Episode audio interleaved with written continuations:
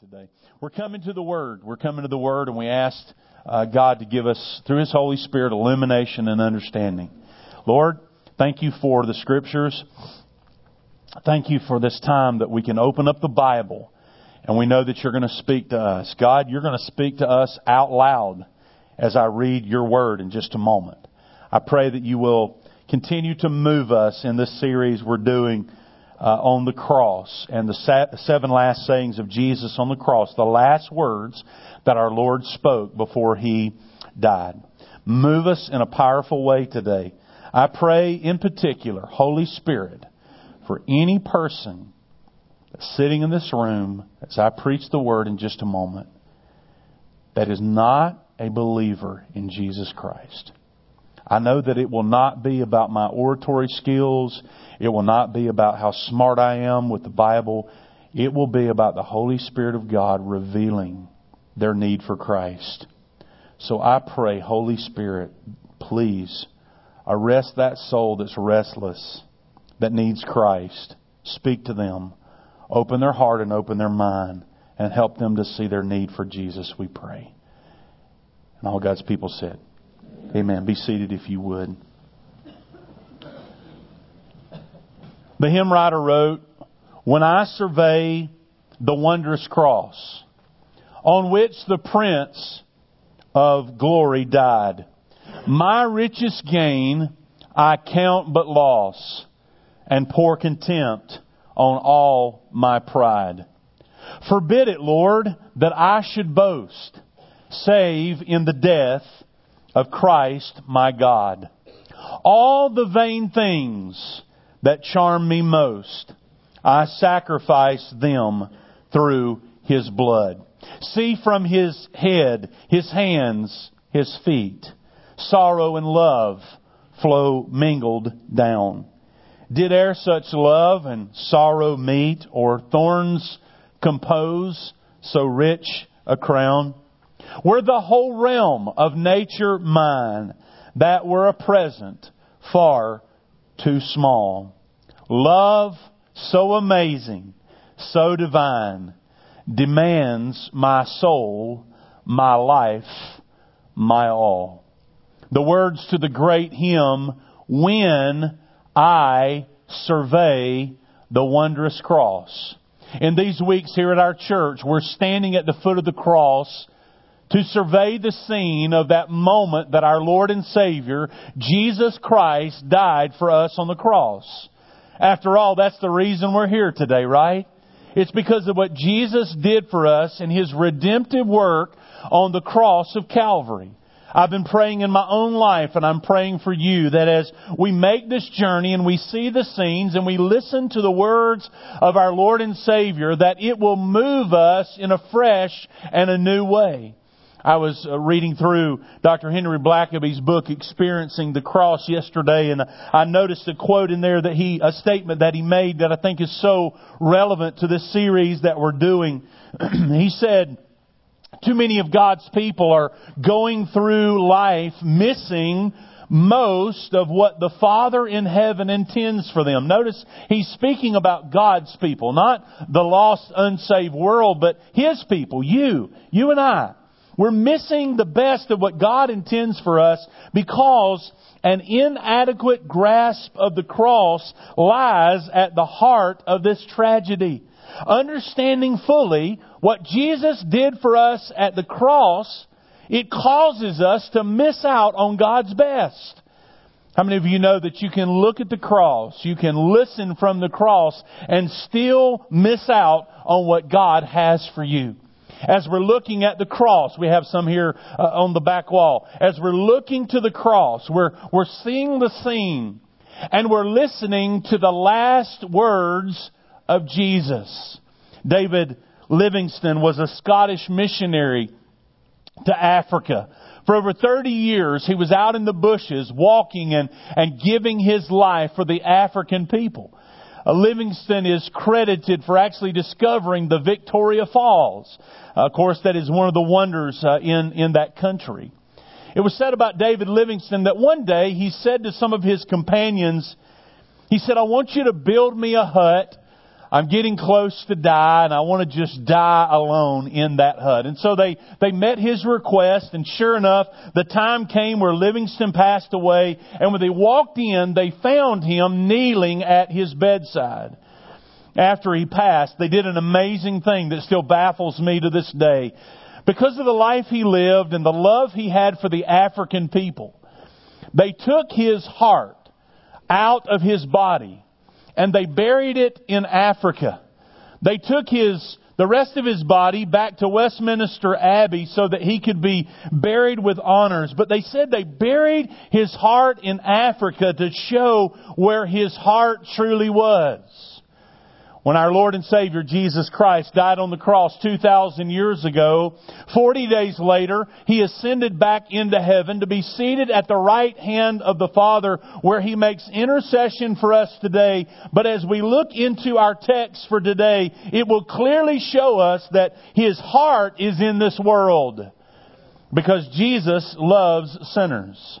Look in Luke chapter 23 with me and verse number 35. We finished up last Sunday listening to Jesus in verse 34 say, Father, forgive them, for they know not what they do.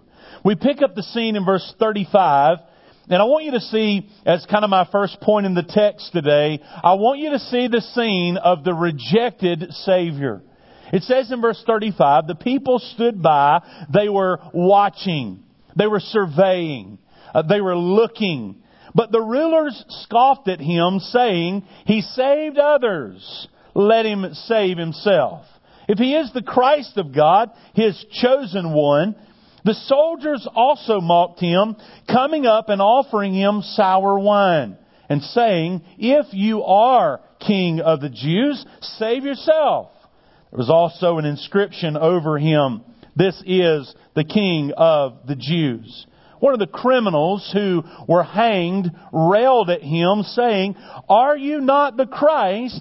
Save yourself and us. Now, beginning in verse number 35, there are three very direct, sarcastic, and caustic admonitions that are aimed at Jesus, telling him that if you're really good enough to save someone, if you're really good enough to heal a blind man and make the, the dead to uh, come to life, if you're really good enough to make the lame to walk again, hey, Jesus, if you're so great, why don't you take this opportunity to go a step further and to save yourself? Uh, these admonitions came, first of all, from the religious leaders. And we know how much they despised Jesus because Jesus ticked them off, right? They were mad. They're the primary ones that wanted Jesus crucified. And then the second admonition comes from the Roman soldiers. As they're there just gathered at the cross, uh, chiming in with the ruckus and kind of doing their job. And as they jeered at him and told him to save himself, it says they did something else in this moment. They offered up to him some sour vinegar. Uh, some translations call it wine vinegar to drink. Now in my research I found that this drink was actually kind of common for the soldiers to even drink themselves.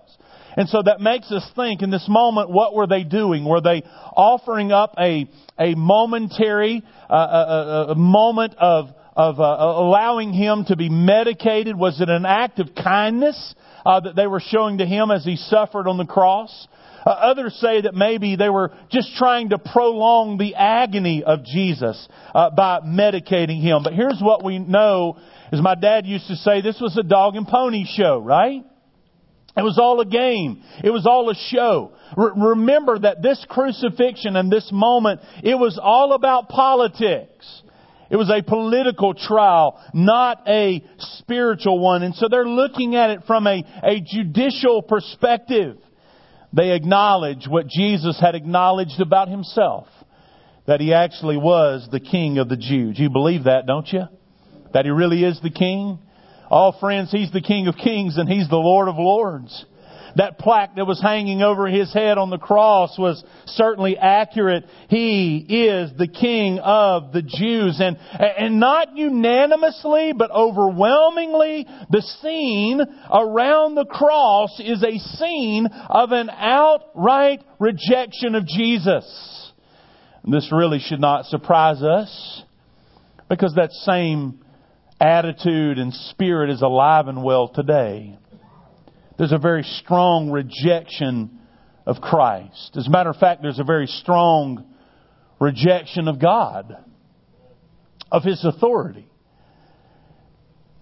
Romans chapter 1 tells us that God created us. He created every human being. The psalmist said that we are all fearfully and wonderfully made. God created us so that we would understand that it's all about Him. God created us so that we would know not only that there is a God, but there is one true God. It's the God of the Bible. And, and when you come to that realization, you know that this world and this life is not about us, it's all about Him. I suggest you walk out the front doors of that church, look to the east. Am I pointing in the right direction? Look to the east. Look to the west. Look to the north. And tell me there's not a God. Tell me that God has not revealed Himself. He is our Creator. He is the giver of life. We, didn't get here by a couple of gases running into each other. The Big Bang. We got here because we have a creator and God is revealing himself to mankind. And watch, because God is our creator, He has all authority in our lives. But at the heart of our rebellion is that we think we're smarter than God. At the heart of our rebellion is that we try to place ourselves above number one. That is God Almighty. What are they doing at the cross? Let's get in the scene here for you. What are they doing at the cross in this moment? These characters that are gathered who are mocking him and ridiculing him and challenging him and, and telling him to save himself, what they're really doing is they're acting out a rejection of God that says, I'm smarter than God because God is hanging on the cross right in front of them the one they had longed for to set them free. Please, please hear me. You got to get in, got to get in the story here with me for just a minute. I must challenge you and say that every single person on the face of the earth, your eternal destiny will be determined by whether or not you reject Christ or accept Christ. That's it. We can sit around and get into all these theological conversations and this term and that term and over here and over there. And I hear people doing that. And I just want to have a simple theology that says at the end of time or when you draw your last breath, the only thing that's going to matter is have you rejected Christ or have you accepted Christ? And Jesus is being rejected. He's being rejected. Now listen to me. Every person in this room has something in common with these religious leaders and with these soldiers. Here it is. You were born into this world with the same rebellious heart that they have. You say, oh, Pastor, that, that offends me. Hold on just a minute. Hold on just a minute. You were not born into this world with a good heart. You were not born into this world a good person. How do I know that? Because the Bible says that. Scripture's clear. We're born into this world rejecting God, pushing back from God, scoffing God, not listening to God. Is there anybody in the room today that says, man, that, that's, that's what we hear 24-7 in the country you live in today. People despise God and they despise His authority. And when you tell someone that you believe in Jesus, you might as well tell them you believe in the tooth fairy. It's like you've lost your mind. You've got friends and family that think you have lost it. Because you say, I believe in Christ. You know why? Because our flesh says, push back. Now, let me take that a step further. That's why Paul said in 1 uh, Corinthians chapter 1 that when you declare the gospel of Jesus Christ to the world, it is what? It's foolishness to them. Just last Sunday we looked at where Jesus said, Father, forgive them for their living in ignorance. There's a lot of people in the world living in blindness, right? And they look at the gospel as a fairy tale. They scoff at its authority and they mock the holy name of Jesus. Why do we do that? Why do people act that way? I'm so glad you asked. Because Jeremiah chapter 17 verse number 9 says, our hearts are desperately wicked. Our hearts are wicked. And we need a heart transplant, right? We need something to happen to release that hostility, that madness, that friction, that pushback. We need something in our life to happen to turn us in the right direction. Not only, I need you to notice another character in verse 39. There's somebody else that chimes in with the religious leaders and the Roman soldiers. It's one of the thieves that's hanging on the cross. Now remember, Jesus is hanging on the middle cross. There are two thieves, one hanging on his left, one hanging on his right. And Luke records for us in verse 39 that one of those thieves begins to chime in. He chimes in for you musicians and singers in three part harmony rejecting Christ. Hey, if you're really the Christ, why don't you save yourself? And hey, buddy, while you're at it, why don't you save us? Now, why is he hanging on the cross? Jesus is hanging on the cross for crimes that he had not committed. But this thief is hanging on the cross because he was a dirty, rotten scoundrel. He was a thief, right? He was a robber. And, and I've got to, I've got to help us kind of process this story for just a minute.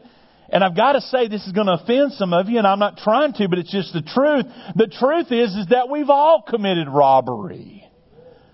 Say, Pastor, I've never stolen any money. I've never stolen a car. I've never, hold on just a minute. We are all thieves, thieves of the highest form.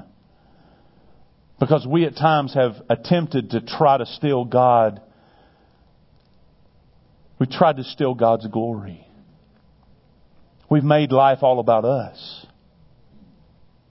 We've been prideful. Can, can I remind you in Proverbs chapter 6 and verse 16, there's a list of things that says that God really hates. You know, it says, these are the things that God hates, and then it says, yeah, but seven is an abomination to him. Meaning, these are the things that God really, really, his anger is kindled against these things. What's the first thing at the top of the list? A proud look. Those that are filled with pride. Those who can't understand and can't accept the fact, yeah, I am a thief. yeah, yeah, I am a sinner. And I know, listen, there's a lot of places that, that people are going to go to church today and it's going to be all, you know, syrupy and it's all going to be about how to think better and how to be more positive and all that. And we certainly all need encouragement, but there are a lot of churches today that are dr- attracting a lot of people where the pastor and the minister never gets up and says, we are sinners. And if you don't preach a gospel with sin, you're not preaching the gospel. If you can't get to a point where you say, you know what? I am a sinner. My heart is cruddy. That's the first step. Before you can be saved, you've got to get lost. You've got to know that you need Jesus. And so this thief here is just joins in. But I've got to give you a little bit broader picture, okay? So we have what we call the synoptic gospels, right? You got Matthew, Mark, and Luke. John is different than the other three. And so it, it's interesting how they all give different details to the moment. Luke records for us in verse 39, look in your Bible. What's the first word? What's the first word? Verse 39. One. One of the criminals chimes in and reviles against Christ. But something interesting that Matthew records. In Matthew 22 and verse 47, he gives a different picture.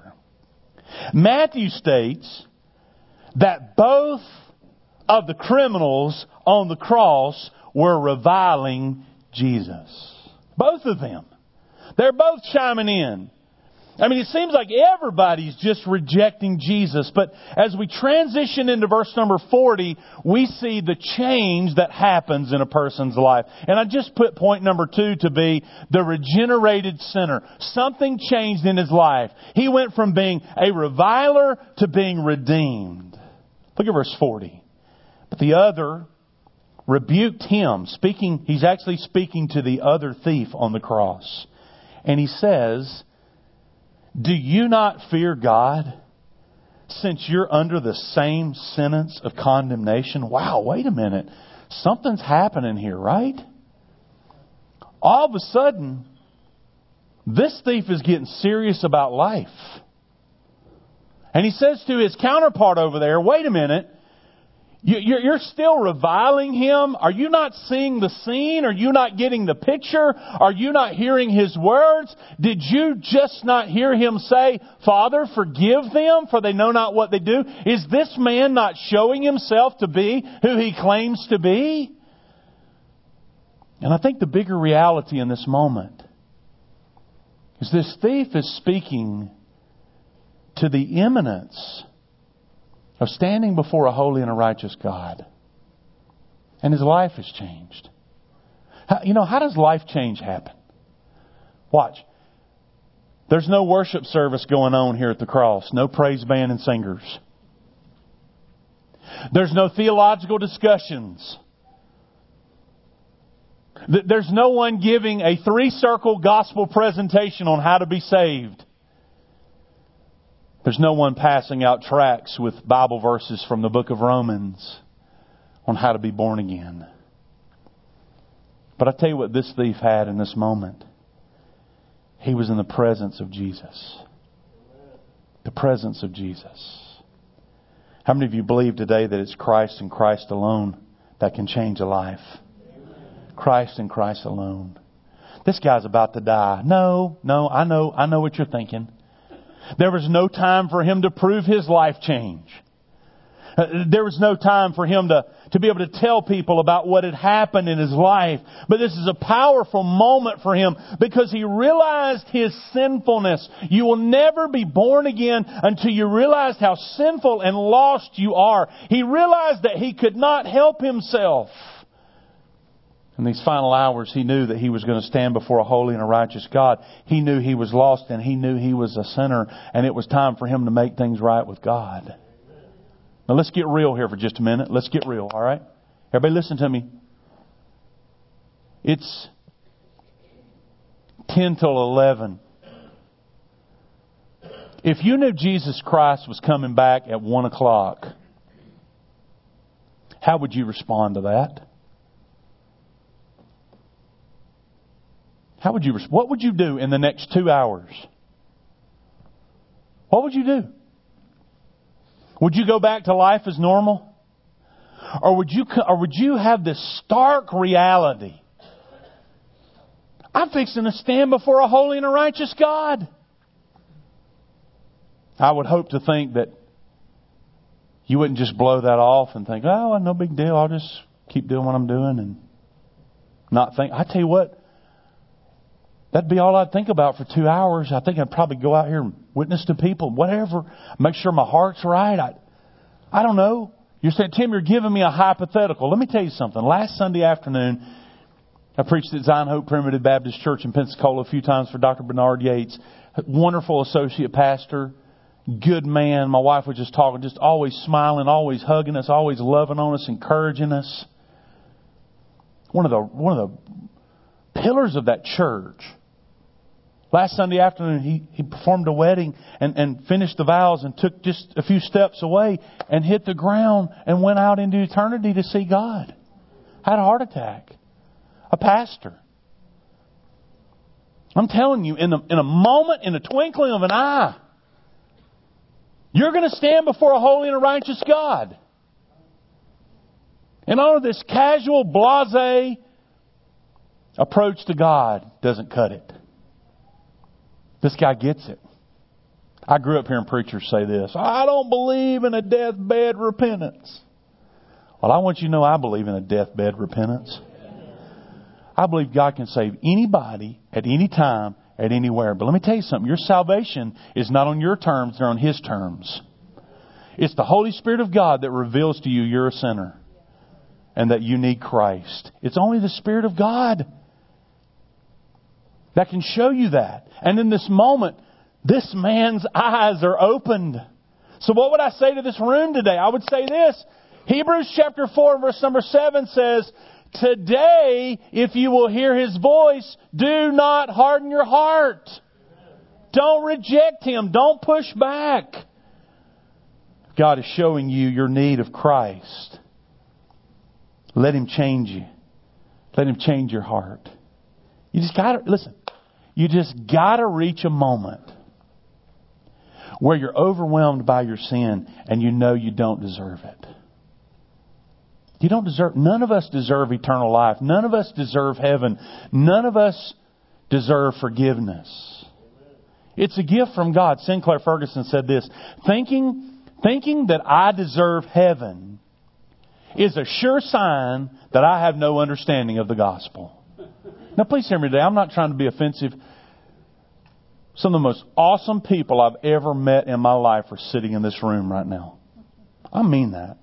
Some of the most awesome people. I'm, I'm not up here today to tell you that everybody in this room slime bags. Okay? That's not why I came here. But God brought me here today to say every person in this room is a sinner that needs God's grace. You need to be changed from death to life. You need to be changed from sinner to saint. And if you have a mentality, well, you know, Pastor, I'm a good person. If anybody, uh, you know, I, I just, I've had people tell me this so many times in 27 years of ministry. I just feel like if anybody's going to make it, I am. That's really, really, really, really bad theology. That's really, really bad Bible gospel thinking. Because if we make it, it's going to be because we understand that we're sinners and we need Christ. And you don't, you don't, listen, you don't have to leave here today lost and confused. You can leave here today with that, you can have your heart regenerated by God's grace. That's what happens to this. Isn't this cool? This guy's guilty. He's guilty. But, but we got to see verse 42, and I'm done. 42, 43. He scolds his buddy. We, we deserve, verse 41, we, we deserve what we're getting. But this man, the man on the center cross, he's done nothing wrong. He doesn't deserve this. And then this thief looks over at Jesus and says, Jesus, remember me when you come into your kingdom. What a powerful statement. Now, do you see the amazing work of God in his life? He's gone from a reviler now to asking him to remember him. He's really saying, Jesus, wherever you go, that's where I want to go. I'm on your team. I believe. I see you. You're the sinless Son of God. You truly are the Messiah. Would you please remember me? And you see the beautiful grace and mercy and the salvation of our Lord and Savior Jesus Christ. If it would have been us in that moment, here's what we would have said. Are you kidding me? You think you can lie and cheat and steal and live the way you lived and then at the last minute just pray a prayer? Come on now. Isn't that us? Or we'd at least kind of look at him with one eye closed thinking, I don't know if it, uh, I don't know. We'd like to think it was real, but in our hearts we'd really be doubting it. Jesus, would you remember me? Hear the words of grace and mercy from the lips of our Lord and Savior in his second statement on the cross. Verse 43.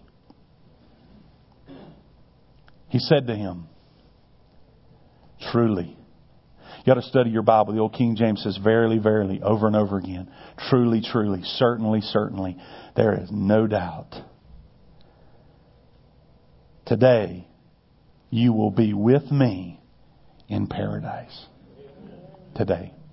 Notice, notice that the thief asks, kind of this unknown when. when. Whenever this happens, Lord, I don't, I don't know where you're going. I don't know how you're going to get there, or when you're going to get there. But whenever you get there, would you think about me and maybe bring me to where you are?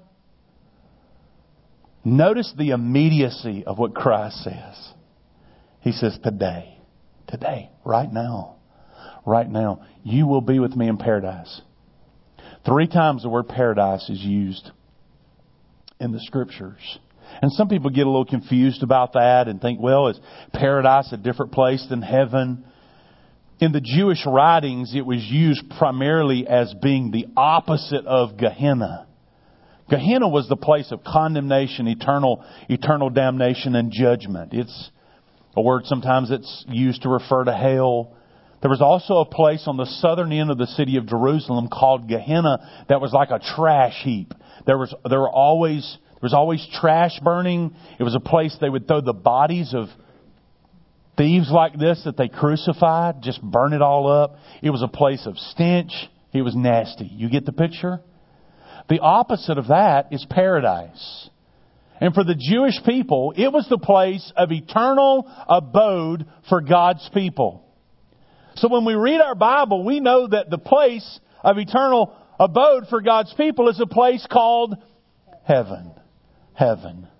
Every person on the face of the earth will spend eternity in one of two places. Please hear me. You won't find a third place. Paradise is not an alternate place. You will not find purgatory in the Bible, a holding place. When you breathe your last breath, you'll either be in the presence of God in all eternity with Christ, or you'll be in a place called hell, a lake of fire. And I don't want anybody to go to hell. I don't want anybody in this room to die and go to hell. I read the other day, uh, the late E. Stanley Jones wrote in his book, Victory Through Surrender, that for 50 years, his home was a suitcase. That was his mentality. And he said, I've never felt loneliness because long ago I surrendered my life to Christ. And I know where my home is. I know where I live. I know where I abide. Where we abide is in the presence of Christ. You know what? This criminal wanted to be where Jesus was. Now, please hear me, Christian. Sometimes we get these, I don't know, sometimes we get these, I think, faulty ideas. Maybe you read a good book over here by somebody. Sometimes people come to me and say, Oh, have you read this book? Oh, it's so great. And I'm thinking, Oh, my word, you read that book? That's got some of the worst theology in it of any book's ever been written, right? But here's what we think. Sometimes we think, yeah, I'm going to get up to heaven. I'm going to have me a mansion. I'm going to have me a 10 acre lake and a, to be stocked with bass and you know, Jesus loves me, so He's to build my favorite restaurant there beside me, and we're just to kick back and drink lemonade and for all eternity. You know what we do? We American culture westernize heaven. What a slap in the face of eternal and the holy God. Yeah, there's going to be streets of gold. Yes, there's going to be mansions. Walls of jasper, gates of pearl. But let me tell you something. That is not what you're going to be mesmerized by when you get there. Heaven is only going to be heaven because Jesus is there. To be with Him. Now, I've got some good news for you. Here's the good news. We don't just live this life in this crooked, sin cursed world and think about, well, maybe one day I'm going to be with Jesus. I'm looking forward to. We we do we do have that theology that Christ is coming back to receive us, but my Bible says that heaven is Jesus with me and me with Jesus, and Jesus is with me right now. What are you saying, Pastor? I'm saying why not have a little heaven on earth as you live in the presence of the Lord? Yes, heaven is a place. But heaven is being in the presence of Jesus. Jesus said, You will be with me. With me. And the last thing in your outline that we see is the reception of the saved. You know, one day I want to hear Christ say, Well done, Tim, well done. I do. I'm not perfect. I'm like you. I'm not perfect. But the most important thing in my life and in your life today is to look in the Bible and understand the law of sin and the law of transgression. What is sin? Okay? Sin is anything we do that goes against God's Word. And you say, well, Tim, I just don't agree with this section, or I don't like this section, I don't think this is relevant or that's relevant. Okay, that's where you're at. Just hear me out for just a minute. God has written His eternal Word. It's forever settled in heaven. That's what it says. In other words, God's not going to say something and then back up on it. God's not going to change. The Bible says that God, God never changes. He remains the same. And so we just believe that if God says it in His Word, then that's settled. It's forever settled in heaven. If God says that this is sin, then it's sin. If God says that lying is a sin, then I can't go around lying and say, who is God to tell me I can't lie? If God says that adultery is sin, committing sexual immorality is sin, then I can't go around and, and do that and say, well, who is God to tell me what I can do with my life? What typically happens is, is that people typically say that somebody like me, that I'm telling you what you can and can't do, and that's really not what's happening because I have no authority apart from the Bible. I can just say this is what God has said. And so what we do is we just push back, we reject, right? We push back and we reject. I was reading, I was reading Tony uh, Evans the other day, Dr. Tony Evans, and, and he was talking about the law of gravity. How many of you believe in the law of gravity? Okay? It's just a universal law. It's a universal principle. And you know, you can develop an attitude that says this. I don't believe in gravity. I just don't believe. Law of gravity, get thee behind me, law of gravity. You don't control me. You can't tell me what you can't, you can't, gravity, you can't tell me what I can and can't do. I'm in control of my life. Buzz off. So you get this bright idea and you say, I'm going to show, as a matter of fact, I'm going to prove to everybody in this room that I reject the law of gravity. So I'm going to go out here and I'm going to climb up on top of the church. And I'm going to defy, I'm going to look gravity right in the face and I'm going to defy it. And I'm going to jump off the church and land in the parking lot. How many of you know that's not going to end well? It's just not. It's just not going to end well. Ambulances, bandages. We may have a few at our house we can loan you. What's my point? Dr. Dr. Evans kind of makes this point with it. He says, Our flesh tells us to push back and fight the law of sin. Push back on it. To tell God, you, God, you're not going to tell me what to do. You're not, uh, no. You, you're not going to have authority in my life. And please hear me today, sinner. You can fight and you can push and you can twist all you want. But just like this thief who knew in just a short amount of time, I'm going to stand before a holy and a righteous God. One day we're all going to do the same. Every one of us. And the only thing that's going to matter in that moment is have you accepted Jesus as the Lord of your life? Or have you rejected Jesus as Lord of your life? Because I'm telling you, if you reject Him, it doesn't end well. Eternity, separated from God, separated from Jesus, in a lake of fire. I didn't make it up. I didn't listen. I didn't I didn't eat pizza and go to bed and have a dream about all this. This is what God said in His Word. And so you sit there today, right now, you can either say, or you can say, God, I open up my life. What you said about me is true. And I receive it today.